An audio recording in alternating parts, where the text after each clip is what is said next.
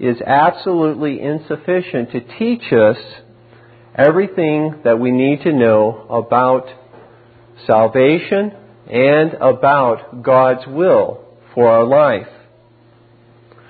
Therefore, God, of His infinite condescension to man, has given us a most perfect revelation of Himself and of His will in the Scriptures, contained in the sixty-six books of the Old and New Testaments. These Scriptures of the Old and New Testament are of divine authority.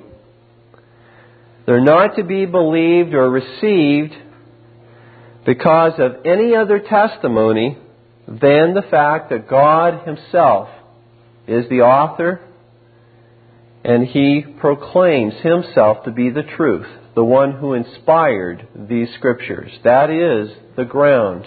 That is the authority upon which the Scriptures are to be believed and received. These Scriptures, the Confession of Faith, Larger and Shorter Catechism teach, these Scriptures are the alone perfect and complete rule, both for faith and practice, containing a full and ample revelation of the whole counsel of God, both respecting God's glory and the salvation of men. It is by these Scriptures that all judgments of men, all spirits that proclaim to be from God, all doctrines, all controversies in religion, everything of that nature is to be brought before the Supreme Judge, being the Holy Scriptures, God speaking in the Holy Scriptures. And in that sentence, we are to rest our judgment. That, in summary, is what the Confession, Larger and Shorter Catechisms teach concerning the Holy Scriptures.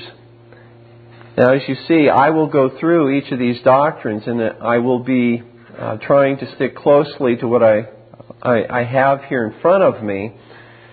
But uh, we will be, uh, as I said, now articulating some of the things that are thereby refuted by this first doctrine on the Holy Scriptures. For example, this teaching of the Holy Scriptures that we find in our confessional standards does refute and condemn popery, does condemn and refute Roman, Roman Catholicism. Why? Because uh, Rome teaches that her courts are infallible, whereas the Scripture and the confessional standards teach that the Scripture is alone infallible, and that all decisions of courts must be brought ultimately before God, speaking in the Word of God. It also refutes charismatic teaching, because in charismatic and Pentecostal teaching, there is ongoing revelation from God. Now, if you have ongoing revelation from God, there must be an authority of God upon that revelation. But again, our confessional standards say that the Word of God is alone the infallible rule of faith and practice, not any other revelation. It also, at the same time, condemns uh, liberalism within the church, which says that, that uh, the Scriptures are in fact not authoritative, uh, that they're not inspired, that parts of them are inspired, other parts are not inspired, various forms that liberalism would take, or neo-orthodoxy, which says that the Word of God, the Scriptures become the Word of God when you have this experience with the Word of God. Then it becomes the Word of God. In other words, according to neo-orthodoxy, the Scripture contains the Word of God. It it actually becomes the Word of God at that moment when the lights go on in your head. At that point, there's an experience. Existentialism, there's a, an experience with the Word of God. Neo-orthodoxy. Uh, that is not what the Scripture teaches. It again teaches, and the confessional standards uphold the fact that, that it is all authoritative from beginning to end because God speaks in it. The second doctrine is that of God. Holy Scriptures, the first one, that of God, the second. Concerning the doctrine of God, our confessional standards teach, by way of summary, that there is one infinite, eternal, self-existent being. And that this only true and living God, who is absolutely all-sufficient, who does not need anyone outside of himself, He exists for His own glory. No one contributed to His existence, maintains His, his existence.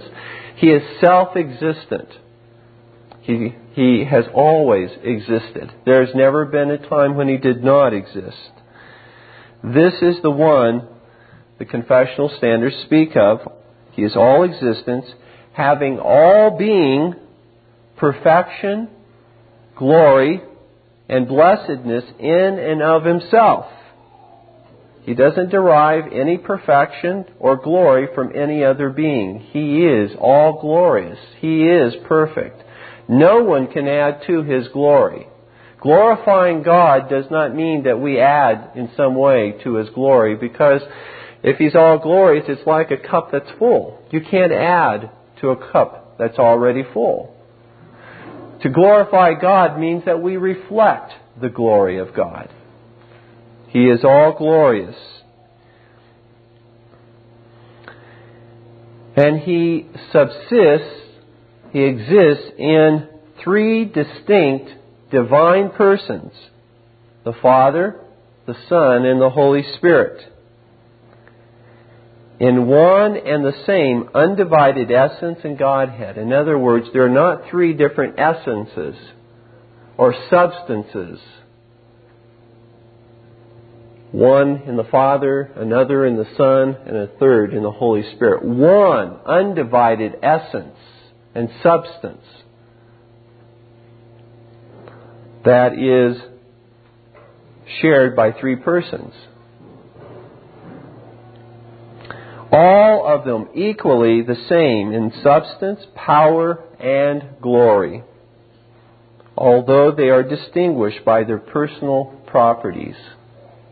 So that we say that there is one God and three persons. One God, yet three persons. Now, you see, I have to go through these rather quickly. I wish I could spend a lot more time, but this could take thirty-two weeks rather than two or three weeks. And so, uh, in, under this particular doctrine of God, the confessional standards testify against all forms of Unitarianism. Now, Unitarianism simply is that there's only one person in the Godhead.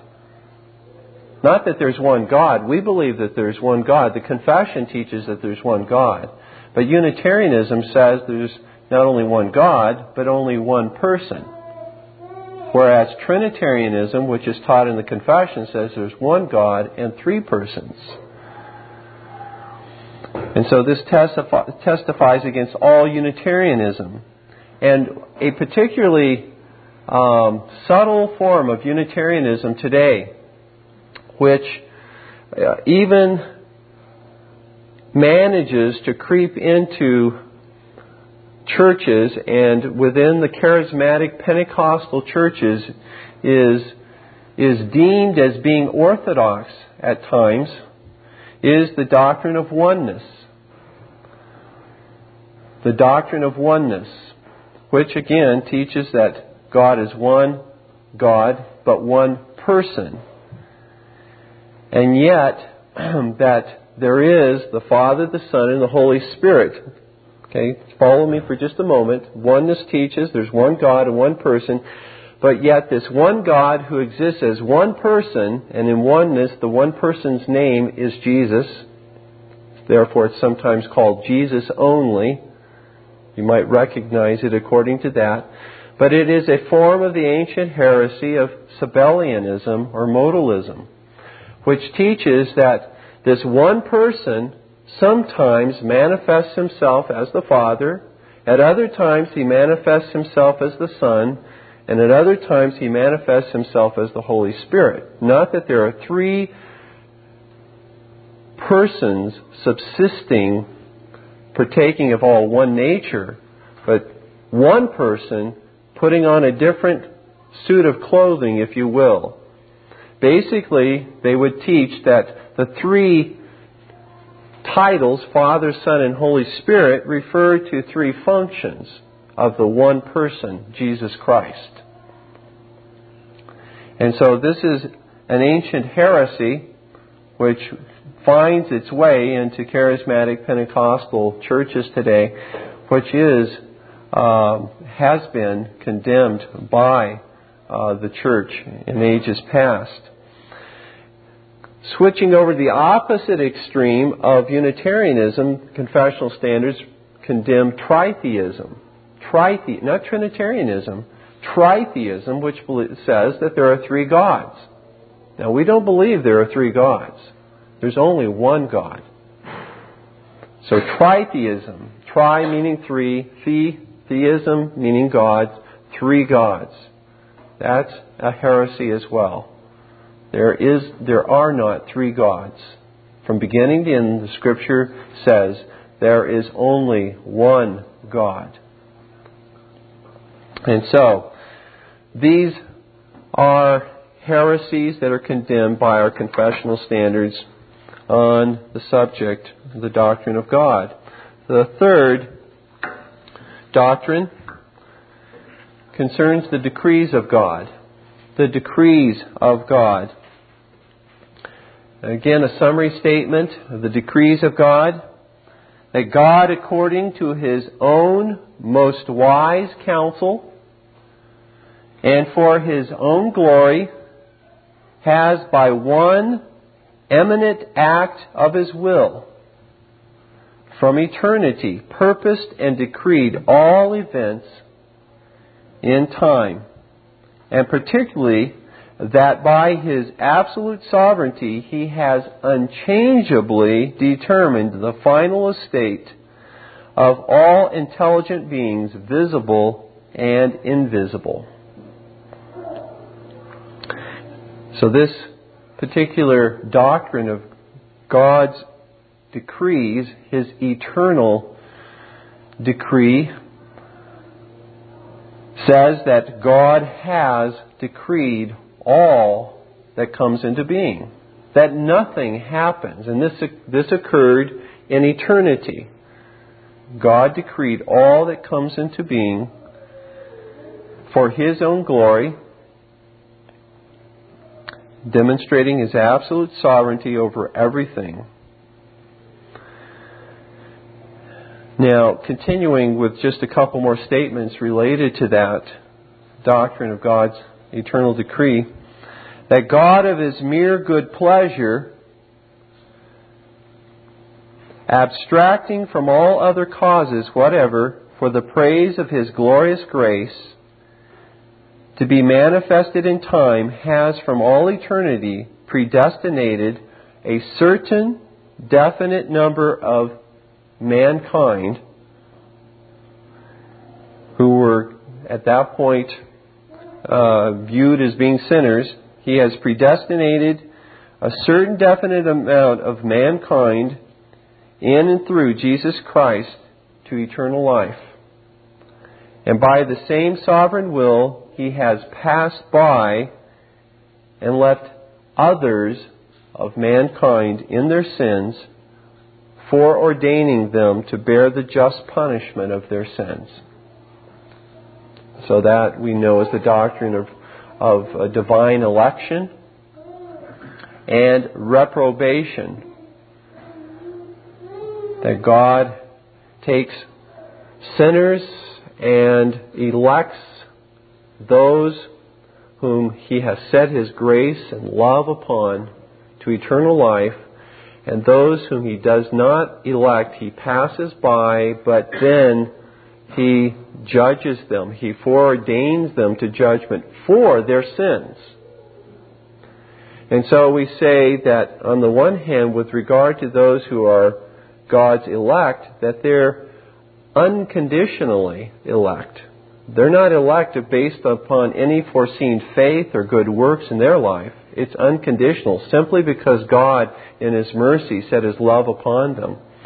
But those who are reprobated and judged and condemned by God, we say that is a conditional reprobation because it is based upon their sin. He judges them because they are sinners. And so God is merciful to the elect, giving them what they do not deserve, but He's just to the non-elect, giving them exactly what they deserve as sinners.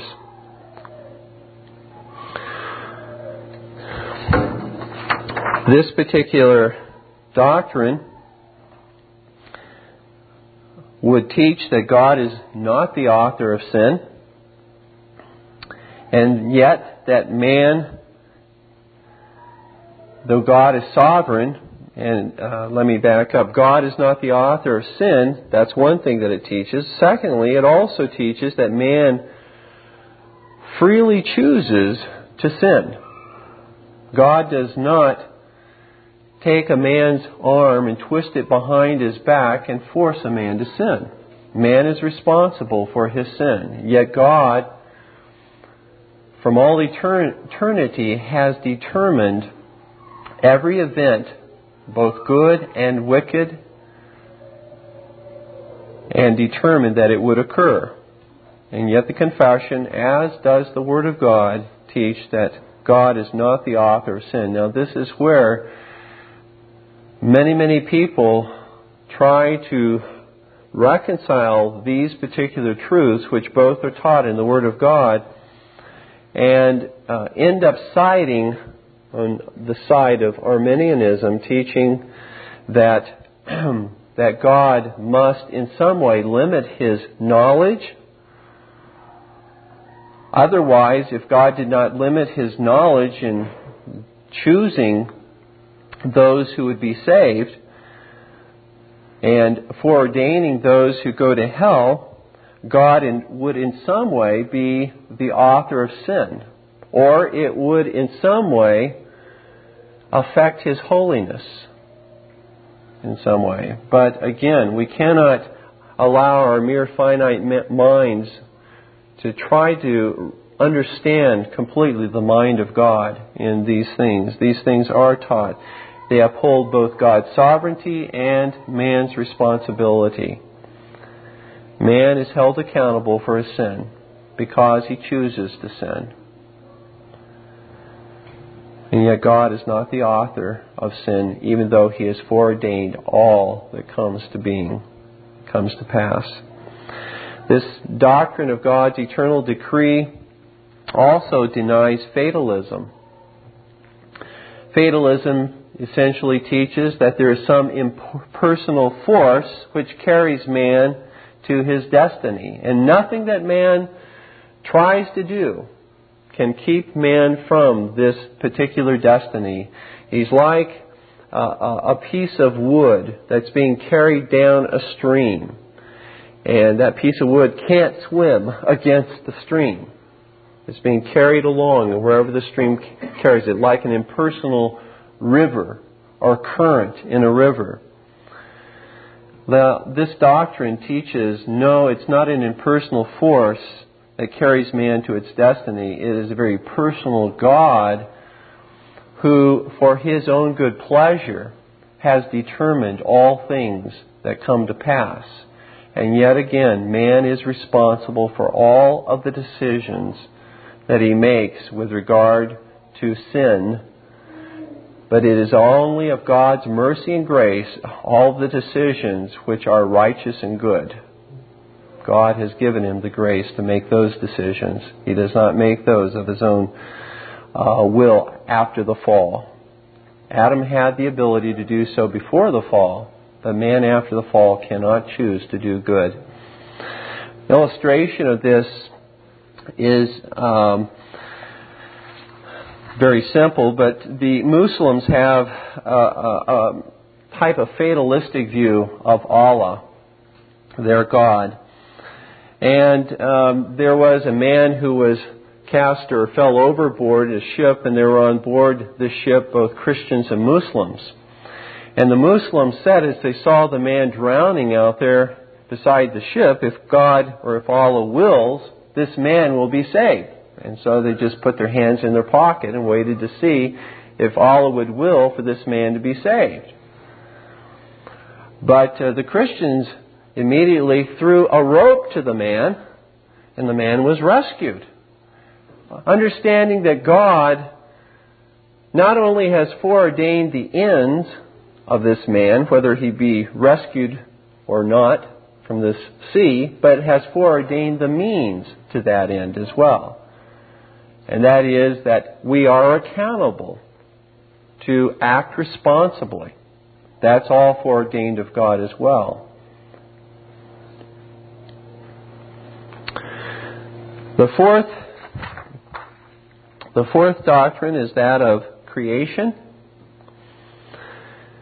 And I will read just the first paragraph from our confession. Summarizes very nicely the, uh, the, the teaching of creation. It's found in the Scripture. It says, "It pleased God, the Father, Son, and Holy Ghost, for the manifestation of the glory of His eternal power, wisdom, and goodness, in the beginning to create or make of nothing the world and all things therein, whether visible or invisible, in the space of six days, and all very good." We'll talk in just a moment about the pinnacle of God's creation, man, but that is a general summary of the doctrine of creation as it's found in our confessional standards.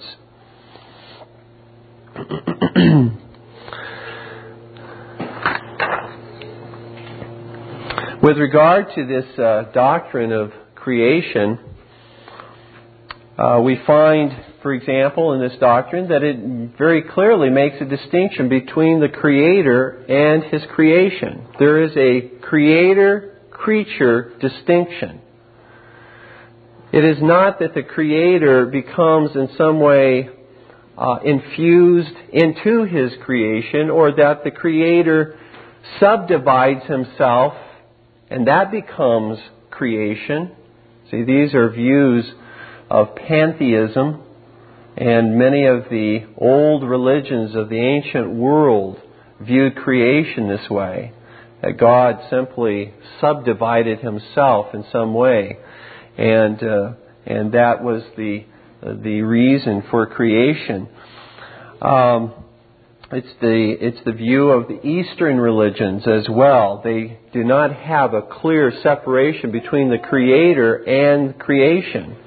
In other words, many of the Eastern religions, uh, the native Indian religion, um, the uh, new, a lot of the New Age uh, religions uh, today uh, teach that uh, you know if you see a tree, that's God, or a cloud, or the sun, or the moon, or the stars, or whatever, that's God. But those are God's creations. They are to point us to the Creator. They are not God.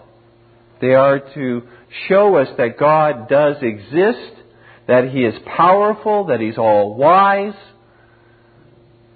and that He has created all things. But everything is not God. God created everything. This uh, view of creation, as we find in our confessional standards, refutes Uh, natural evolution, as well as theistic evolution. In natural evolution, God is not involved at all. uh, many different theories as to how, you know, things began in the naturalistic view. The Big Bang theory, a lot of different theories, uh, that matter is eternal, that uh, material things are eternal. Those are all refuted by what I just read, that God spoke everything into being, that God created all things. All the material that God used to form Adam and Eve was first spoken into being by God. It didn't just pop into being from whatever it was, because in the naturalistic view, you still have to go back ultimately to the first cause. Where did that come from? Whatever it was that exploded, where did it come from?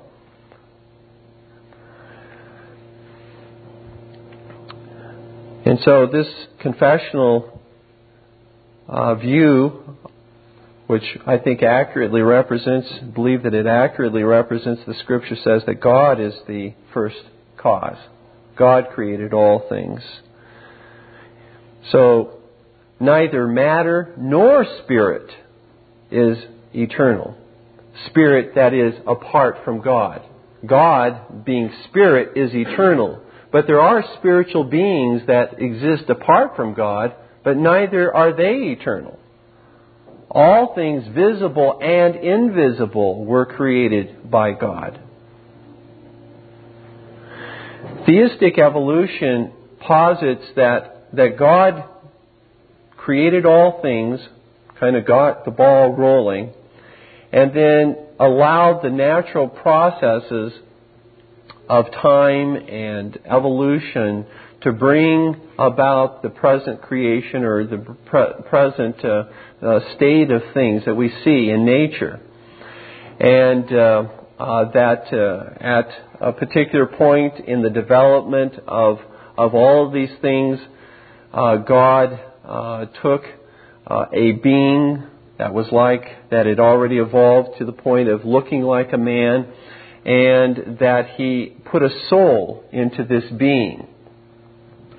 Uh, others might say that everything else, other views or subdivisions of theistic evolution might say that, that everything but man was involved in this evolutionary process, but God immediately created man.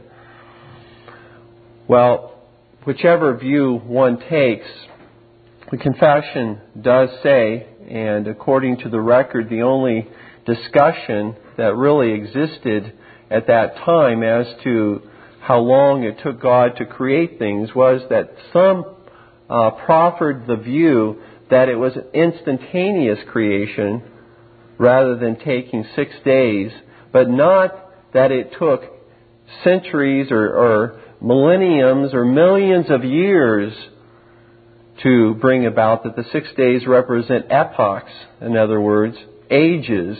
That view was not pre- uh, present in the Westminster Assembly.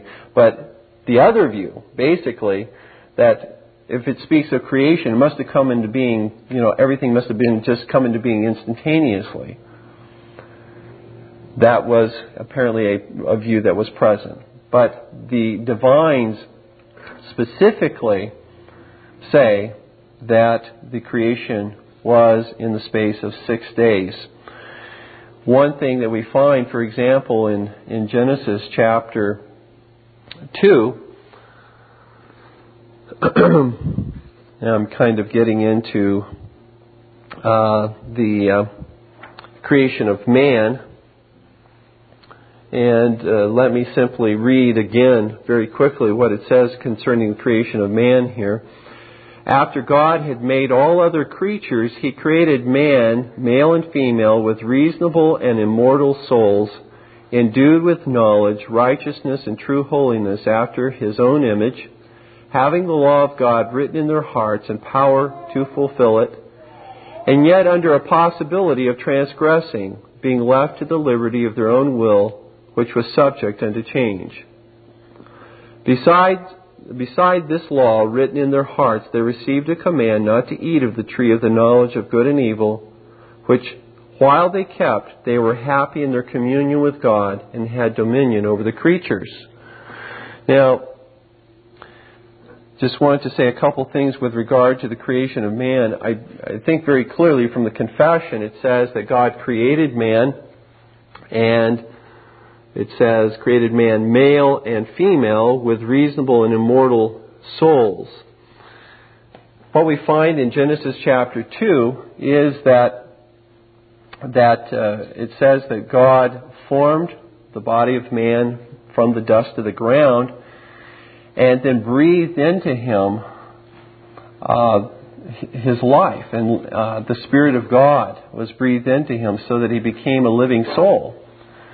Now, that idea or that phrase, living soul, is the same word, quite interestingly, that is used throughout Genesis chapter one for all of the uh, non-reasonable uh, beings, the various animals.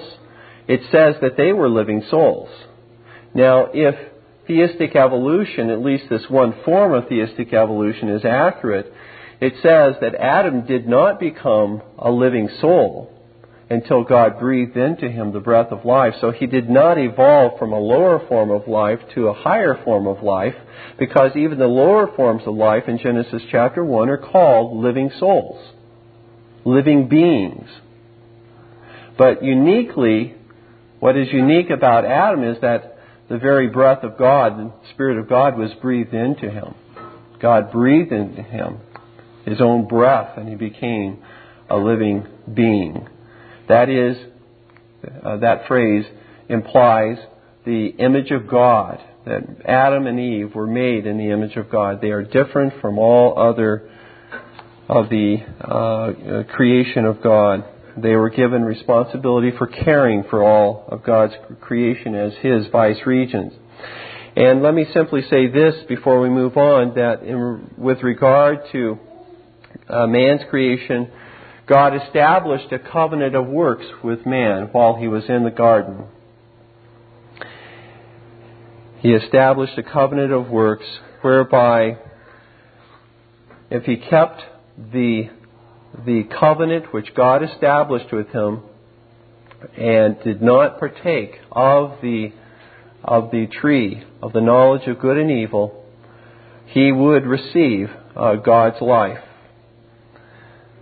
He would receive God's life.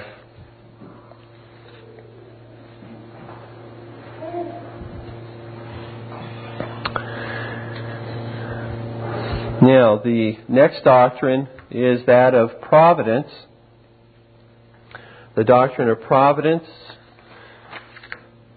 which teaches this according to our confession. Um... By God's all-powerful word, all that God created, He preserves and He upholds. All of His creatures, He, he preserves and he, he upholds them by His own care, by His own providence. He governs and controls all of His creatures' actions, all of the Uh, things that occur. Everything that He has created, He governs and controls. This is the doctrine of God's providence. Nothing is outside of His control in that which He has created. He upholds all things by the word of His power, the Scriptures teach. In other words, this particular doctrine Uh, refutes any view of there being luck, that there be accidents uh, that God is unaware of, that catch God by surprise. Uh, God controls all things. He is Lord over all.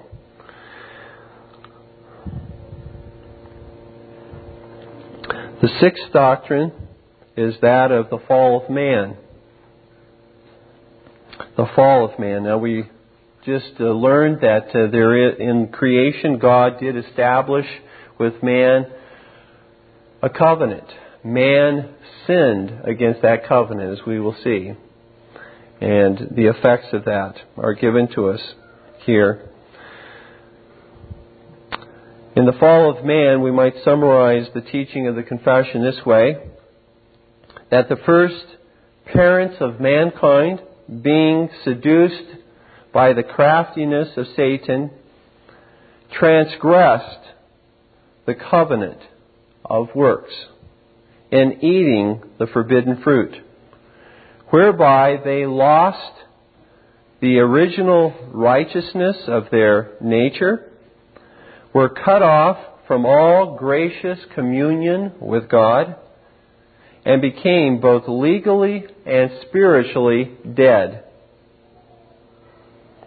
And therefore, they being the natural root of all mankind, and the covenant having been made with Adam, not as just a private person, but as a public person, all his descendants, by ordinary generation, are born under the guilt of that first sin, destitute of original righteousness, having their nature wholly depraved and corrupted, so that they are by nature children of wrath, subjected unto all of the penal evils contained in the curse of a broken law, both in this life and that which is to come.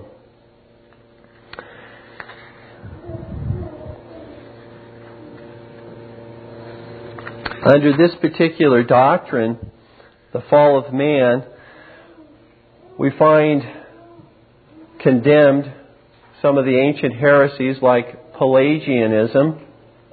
Pelagianism, which teaches that Adam was not our federal head. He did not represent mankind in the garden. He simply represented himself.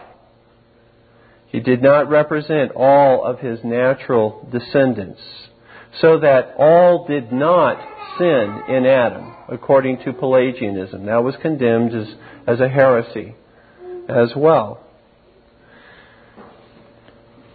Pelagianism also teaches that that a sinful nature is not communicated from Adam to all of his descendants. We do not inherit a sinful nature from our parents, and our parents ultimately back to Adam, according to Pelagianism.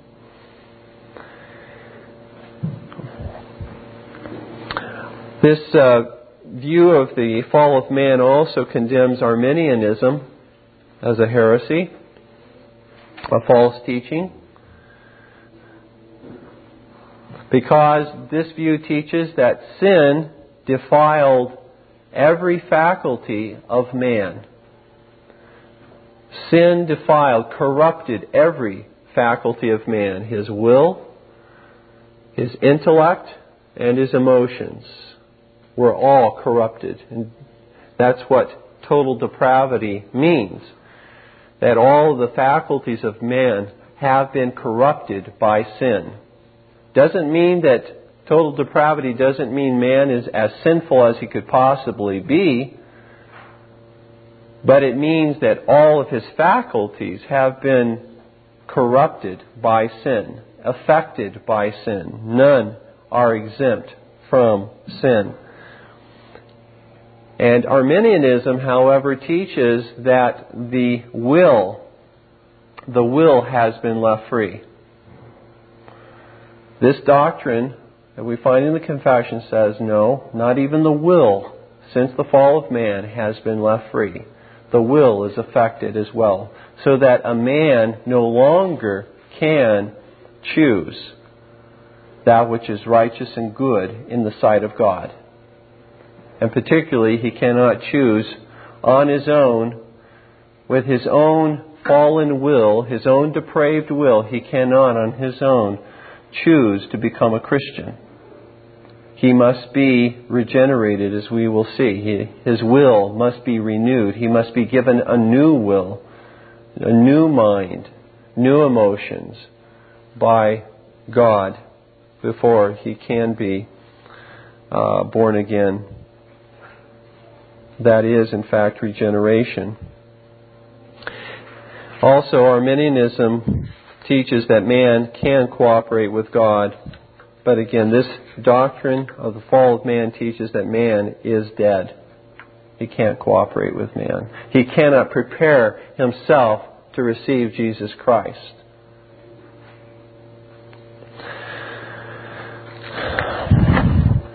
The next doctrine is that of the covenant of grace.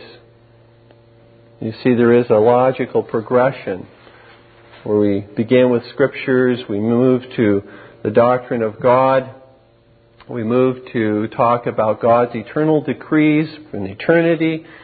We, those eternal decrees have to do with two primary subjects, creation and providence.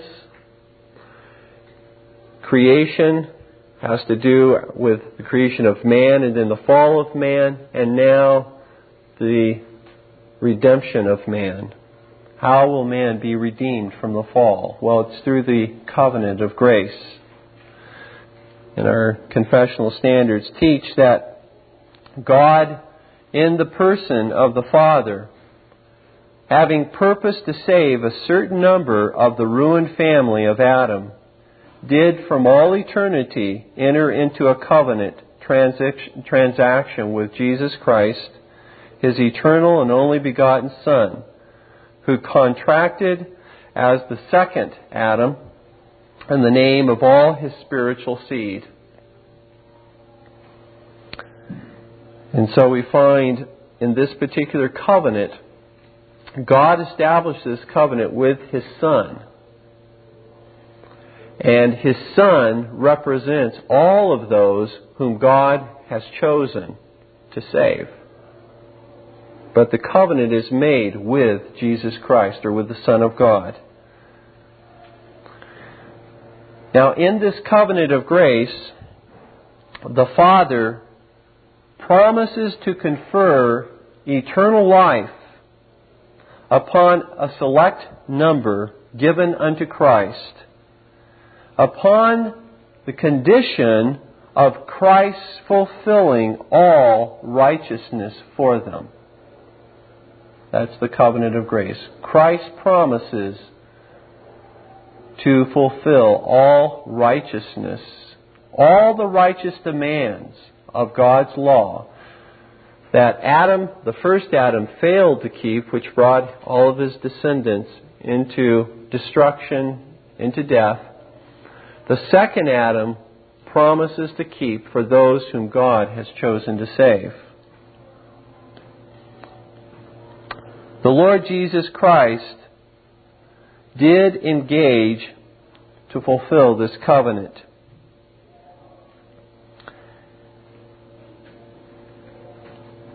And He not only came in fulfillment of this covenant and kept all the righteous demands of the law, which is what we call the active obedience of Christ. He not only kept all the righteous demands of the law, but He also suffered in the place of sinners, of His people that He had chosen to save. He suffered in their place all the wrath of God so that they might be pardoned. In other words, active obedience, Christ fulfilling all of the just claims, the righteous demands of the law, is the basis, is the grounds for our imputed righteousness from Christ. When we believe in Christ, we are imputed the righteousness of Christ. That righteousness was earned in all of God's, all of Christ's keeping of the law. The grounds for our pardoning and our forgiveness in Christ is the fact that Christ suffered in our place as a sacrifice for our sins and bore the condemnation which we deserved, so that He bore all of the holy wrath of God for us. That's called the passive obedience of Christ. And that is the grounds for our forgiveness. And so these, these are the primary aspects of the covenant of grace, which God established with His Son, the Lord Jesus Christ. This uh, view, this doctrine as it's taught in the confession, does condemn uh, dispensationalism. Dispensationalism teaches that the covenants, as you find them in the Scriptures, are not related one to the other. That they're independent, separate covenants made with this person, and when that covenant is terminated, the door is closed, and God makes another covenant with this person. The covenant is terminated, closed, and so forth. It dispensationalism uh, posits a an antithetical nature between the old covenant and the new covenant, so that they are completely opposed one to the other. Completely antithetical. Dispensationalism presumes from the old covenant to the new covenant, dispensationalism presumes discontinuity.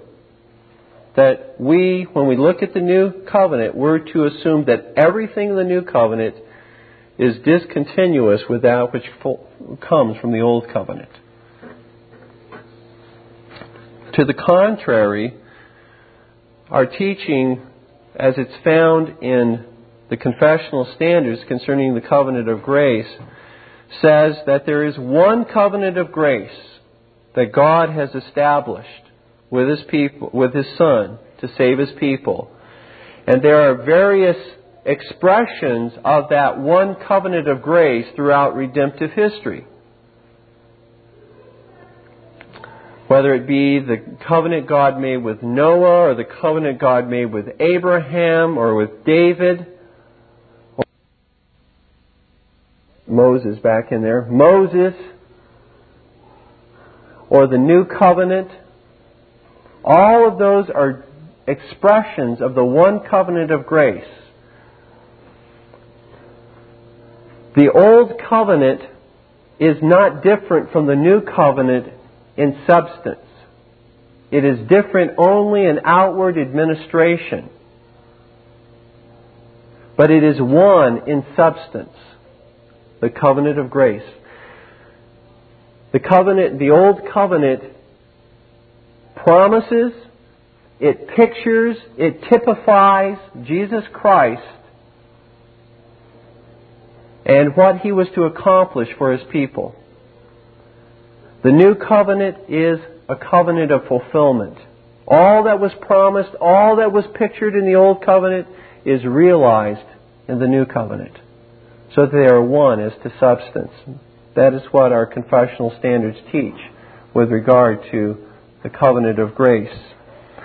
And therefore, we do not presume, the confession does not presume discontinuity from the old covenant to the new covenant. It presumes continuity, and it expects the new covenant to say that something in the old covenant has been abrogated, has been amended, has been rescinded. Otherwise, we presume into the new covenant continuity from the old covenant. It's more like a flower. This view of the covenant is more like, rather than going uh, into one room, closing the door when you exit, going into another room, closing the door, that would be more a dispensational, dispensational view of the covenants. Disconnected. Whereas the The view of the Scriptures and the covenant and the um, confessional standards is this, that it's more like one covenant at different stages of development, like a flower that begins as a seed. That you you see the first the sprout, and then the stem, and then the leaves, and then there's a bud, and then there's a flower. And so this is the view taught by the confession. It's organic. It is connected. The various expressions, it's moving to fulfillment. And that is the biblical view of the covenants. So again, we do not presume that the laws of God that are mentioned in the old covenant have ceased, unless God says that they're ceased in the new covenant.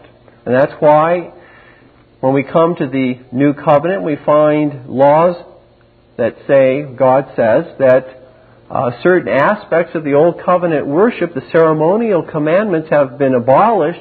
We therefore have every right to assume that those laws that were that pertain to the priesthood, the temple, uh, those types of things have been done away with.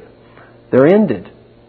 But we ought not to presume, therefore, that every other law that God gave is abrogated, and that God has to say something about it in the New Covenant, saying uh, that it is in, fe- in effect uh, still for us today, in order for us to realize it is for us today. The next doctrine is that of Christ our mediator. Christ our mediator.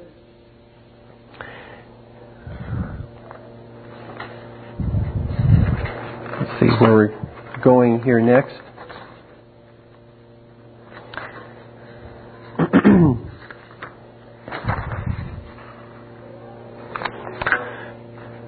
This uh, particular doctrine, as is taught in the confession, teaches that the Lord Jesus Christ, the second person in the glorious and adorable Trinity, being by the Father's appointment constituted mediator and surety of the new covenant, did in the fullness of time assume the human nature, consisting of a true body and reasonable soul, into a personal union with His divine nature, which two natures, both the divine and the human, in one person, God and man, fully God and fully man, these two natures remain distinct without conversion, composition, or confusion, and being every way completely qualified and furnished for executing His mediatorial offices of prophet, priest, and king, was called to the exercise thereof by God the Father, who put all power and judgment into His hand and gave Him commandment to execute the same. And so with regard to Christ as our mediator, this particular uh, doctrine found in the confession condemns Arianism, which teaches that Christ was a created being, much like uh, the view of the Jehovah's Witnesses today. Christ, they say, was the first creation of God. No, this says that, that Jesus Christ eternally existed, existed as the Son of God, the second person of the Trinity. This also condemns the uh, three other heresies I want to very quickly mention. uh, one, Apollinarianism, which teaches that that in the person of Christ who became man, the man, Jesus Christ, did not have a human soul, but the divine Son of God replaced the human soul. So in effect, uh, according to Apollinarianism, Jesus Christ was divine. He was fully divine, but He was not fully a man because He didn't have a human soul. And so this view, trying to emphasize the deity of Christ, is taken away from the humanity of Christ. And you can't do that. That's heresy, because He had to be fully man to take our place. Also, it condemns the ancient heresy of Nestorianism, Nestorianism, which teaches that Christ had two natures, which we agree with. But it also teaches that Christ was two persons, which we do not believe is what the Scripture says. Christ had two natures, but He was one person. One person. Now, that's quite interesting, because in the Trinity, there's one nature and three persons. But in Jesus Christ, there are two natures, human and divine, but one person, coexisting in one person. That means because intellect, emotions, and will are all functions or qualities of a nature that Jesus Christ, though one person, yet had a human will and a divine will. And that's why you find in the Garden of Gethsemane, you know, this prayer. Now, as to his divine nature and will, he's not praying that, but as to his human nature, he is looking at the the uh, the anguish, the sorrow, what he is about to face. But there is one person. Nestorianism teaches there are two persons. And then the third is Eutychianism, uh, ancient heresy of Eutychianism, which basically says that though there were two natures, uh, in Jesus Christ they were confused and formed almost a third nature, whereby the the human nature was essentially deified, deified the human nature. The human nature was somewhat swallowed up by the divine nature. And so this is a confusing of the natures and the qualities of God. Interestingly enough, the the doctrine of transubstantiation and consubstantiation, the, the doctrine of the Roman Catholic Church, which teaches that the elements of bread and wine become the actual body and blood of Christ, is really an offshoot of this particular heresy of Eutychianism, which says that the human nature was, in a sense, deified by joining with the divine nature. Because in transubstantiation, you have the body of Jesus Christ being everywhere at the same time. The human body of Christ has been deified, so it's omnipresent. But a body can't be omnipresent. Only spirit, divine spirit, is omnipresent, but not Christ's body. Same thing with the Lutheran view of con- consubstantiation, consubstantiation whereby not the elements turn into and become the actual body and blood of Christ, but that the actual body and blood of Christ is around, surrounds the elements. The elements remained, remain bread and wine, but Christ's actual body is around these elements. And again, uh, this view, because the, the, it teaches uh, that his body is um, everywhere where a person would be partaking of the elements, it teaches the omnipresence of Christ's body, the ubiquity of Christ's body. And that is, again, saying that the human body of Christ was, in effect, deified. That's what they argue. That's exactly what Lutheran theologians and Catholic theologians argue, that in joining together, that the body was, in some sense, deified. But that, again, I say, is an offshoot of the heresy of Eutychianism. Well, next time we're going to begin looking at the, uh, uh, we've looked at the, um, as far as salvation, we've looked at the uh, decree of salvation by God the Father. We've considered the uh, redemption of Jesus Christ, who entered into a covenant with his Father to redeem and came and died for his people. That's the application of redemption. I mean, the uh, I'm, not, I'm sorry, the, the accomplishment of redemption. So the decree of redemption, the Father, the accomplishment of redemption by the Son, and now we're going to consider, I should say, the next time we get together, we will consider the application of redemption, beginning with effectual calling, justification, those uh, various applications, those works of the Holy Spirit, and applying the redemption which Jesus Christ has accomplished and which the Father has decreed. Are there any questions uh, comments um, that uh, you would like to uh, uh, ask at this time?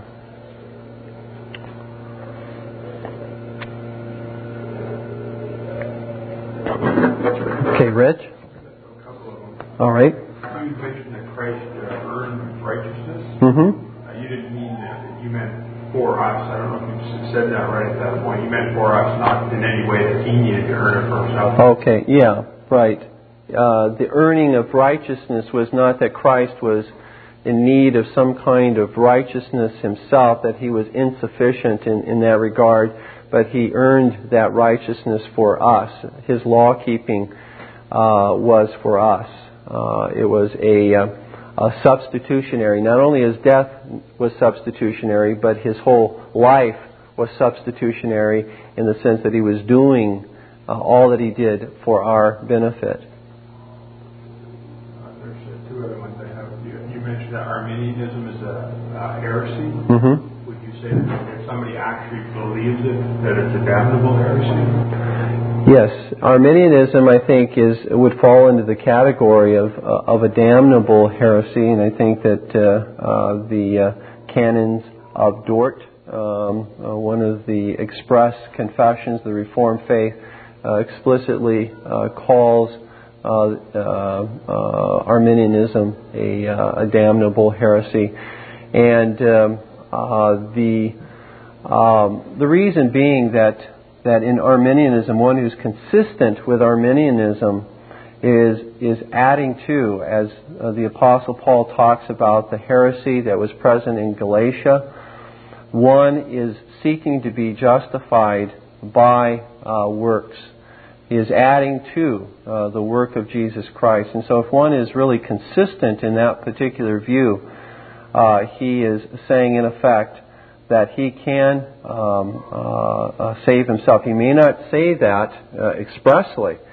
And uh, I think that many, many of those who who might call themselves Arminians, and we don't want to, again, automatically, because someone calls himself an Arminian, to assume that we have, therefore, the power to, to say, uh, uh, or the knowledge to say, I know that you are reprobate.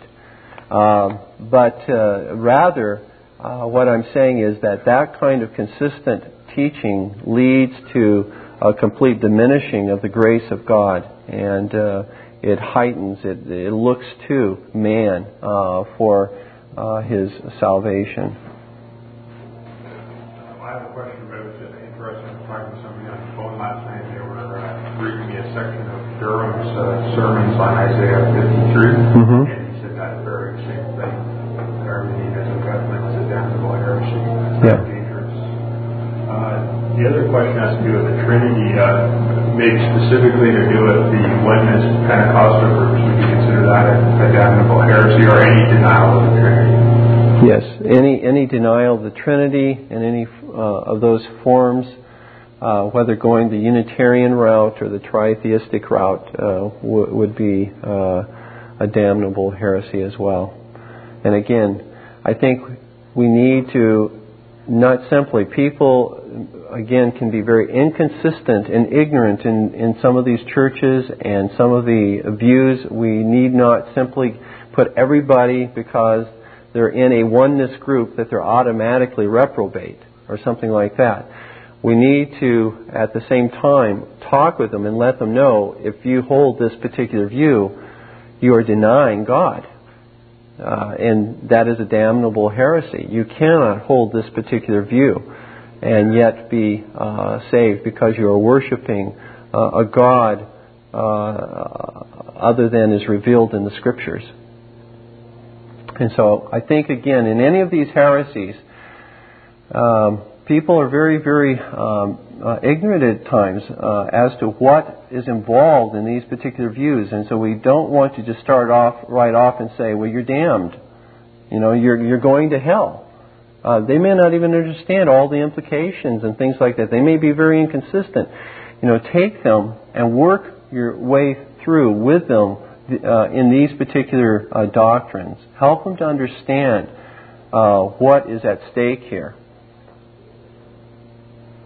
Anything else? I have one, one other one. That, uh, Only one more, okay. there what you call a dispensationalism adaptable heresy? Again, I think that uh, in uh, uh, in regard to dispensationalism, I think that the uh, the view uh, as to whether there is continuity between the covenants, um, I, I have certainly heard um, some representations of dispensationalism, and I think that I think that there's a lot of misrepresentation as to what dispensationalists have believed. For example, I've heard that uh, uh, some representatives of dispensationalism believe that in the Old Testament, uh, one could be saved by their works. Now, um, I would say that if anyone believed that, that's a damnable heresy. Absolutely. And if they called themselves a dispensationalist, that uh, it would still be a damnable heresy to hold that view. But the dispensationalists I know uh, don't hold that view. And so I, I would put it, I think, myself, in. It's, I believe it's uh, false teaching, it's heresy, but I wouldn't put it into the category of damnable heresy unless they attacked one of those fundamental truths, the fundamental doctrines of, of the Scripture.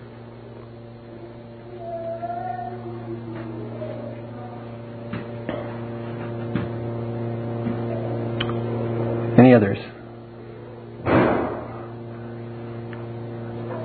All right. Thank you for your questions. And uh, next time, then, we will begin looking at the application of redemption. And this Reformation audio track is a production of Stillwater's Revival Books. You are welcome to make copies and give them to those in need. S W R B makes thousands of classic Reformation resources available, free and for sale, in audio, video, and printed formats. It is likely that the sermon or book that you just listened to is also available on cassette or video, or as a printed book or booklet. Our many free resources, as well as our complete mail-order catalog, containing thousands of classic and contemporary Puritan and Reformed books, tapes, and videos at great discounts, is on the web at w w w dot s w r b dot com. We can also be reached by email at s w r b at s w r b dot com, by phone at seven eight zero, four five zero, three seven three zero, by fax at seven eight zero, four six eight, one zero nine six, or by mail at forty-seven ten, thirty-seven A Avenue, Edmonton, that's E D M O N T O N, Alberta, abbreviated capital A, capital B, Canada, T six L three T five. You may also request a free printed catalog. And remember that John Calvin, in defending the Reformation's regulative principle of worship, or what is sometimes called the scriptural law of worship, commenting on the words of God, which I commanded them not, neither came into my heart, from his commentary on Jeremiah seven thirty-one, writes, God here cuts off from men every occasion for making evasions, since he condemns by this one phrase, I have not commanded them, whatever the Jews devised. There is then no other argument needed to condemn superstitions than that they are not commanded by God. For when men allow themselves to worship God according to their own fancies, and attend not to his commands, they pervert true religion. And if this principle was adopted by the Papists, all those fictitious modes of worship in which they absurdly exercise themselves would fall to the ground. It is indeed a horrible thing for the Papists to seek to discharge their duties towards God by performing their own superstitions. There is an immense number of them, as it is well known, and as it manifestly appears. Were they to admit this principle, that we cannot rightly worship God except by obeying his word, they would be delivered from their deep abyss of error. The prophet's words, then, are very important, when he says that God had commanded no such thing, and that it never came to his mind, as though he had said that men assume too much wisdom when they devise what he never required, nay, what he never knew.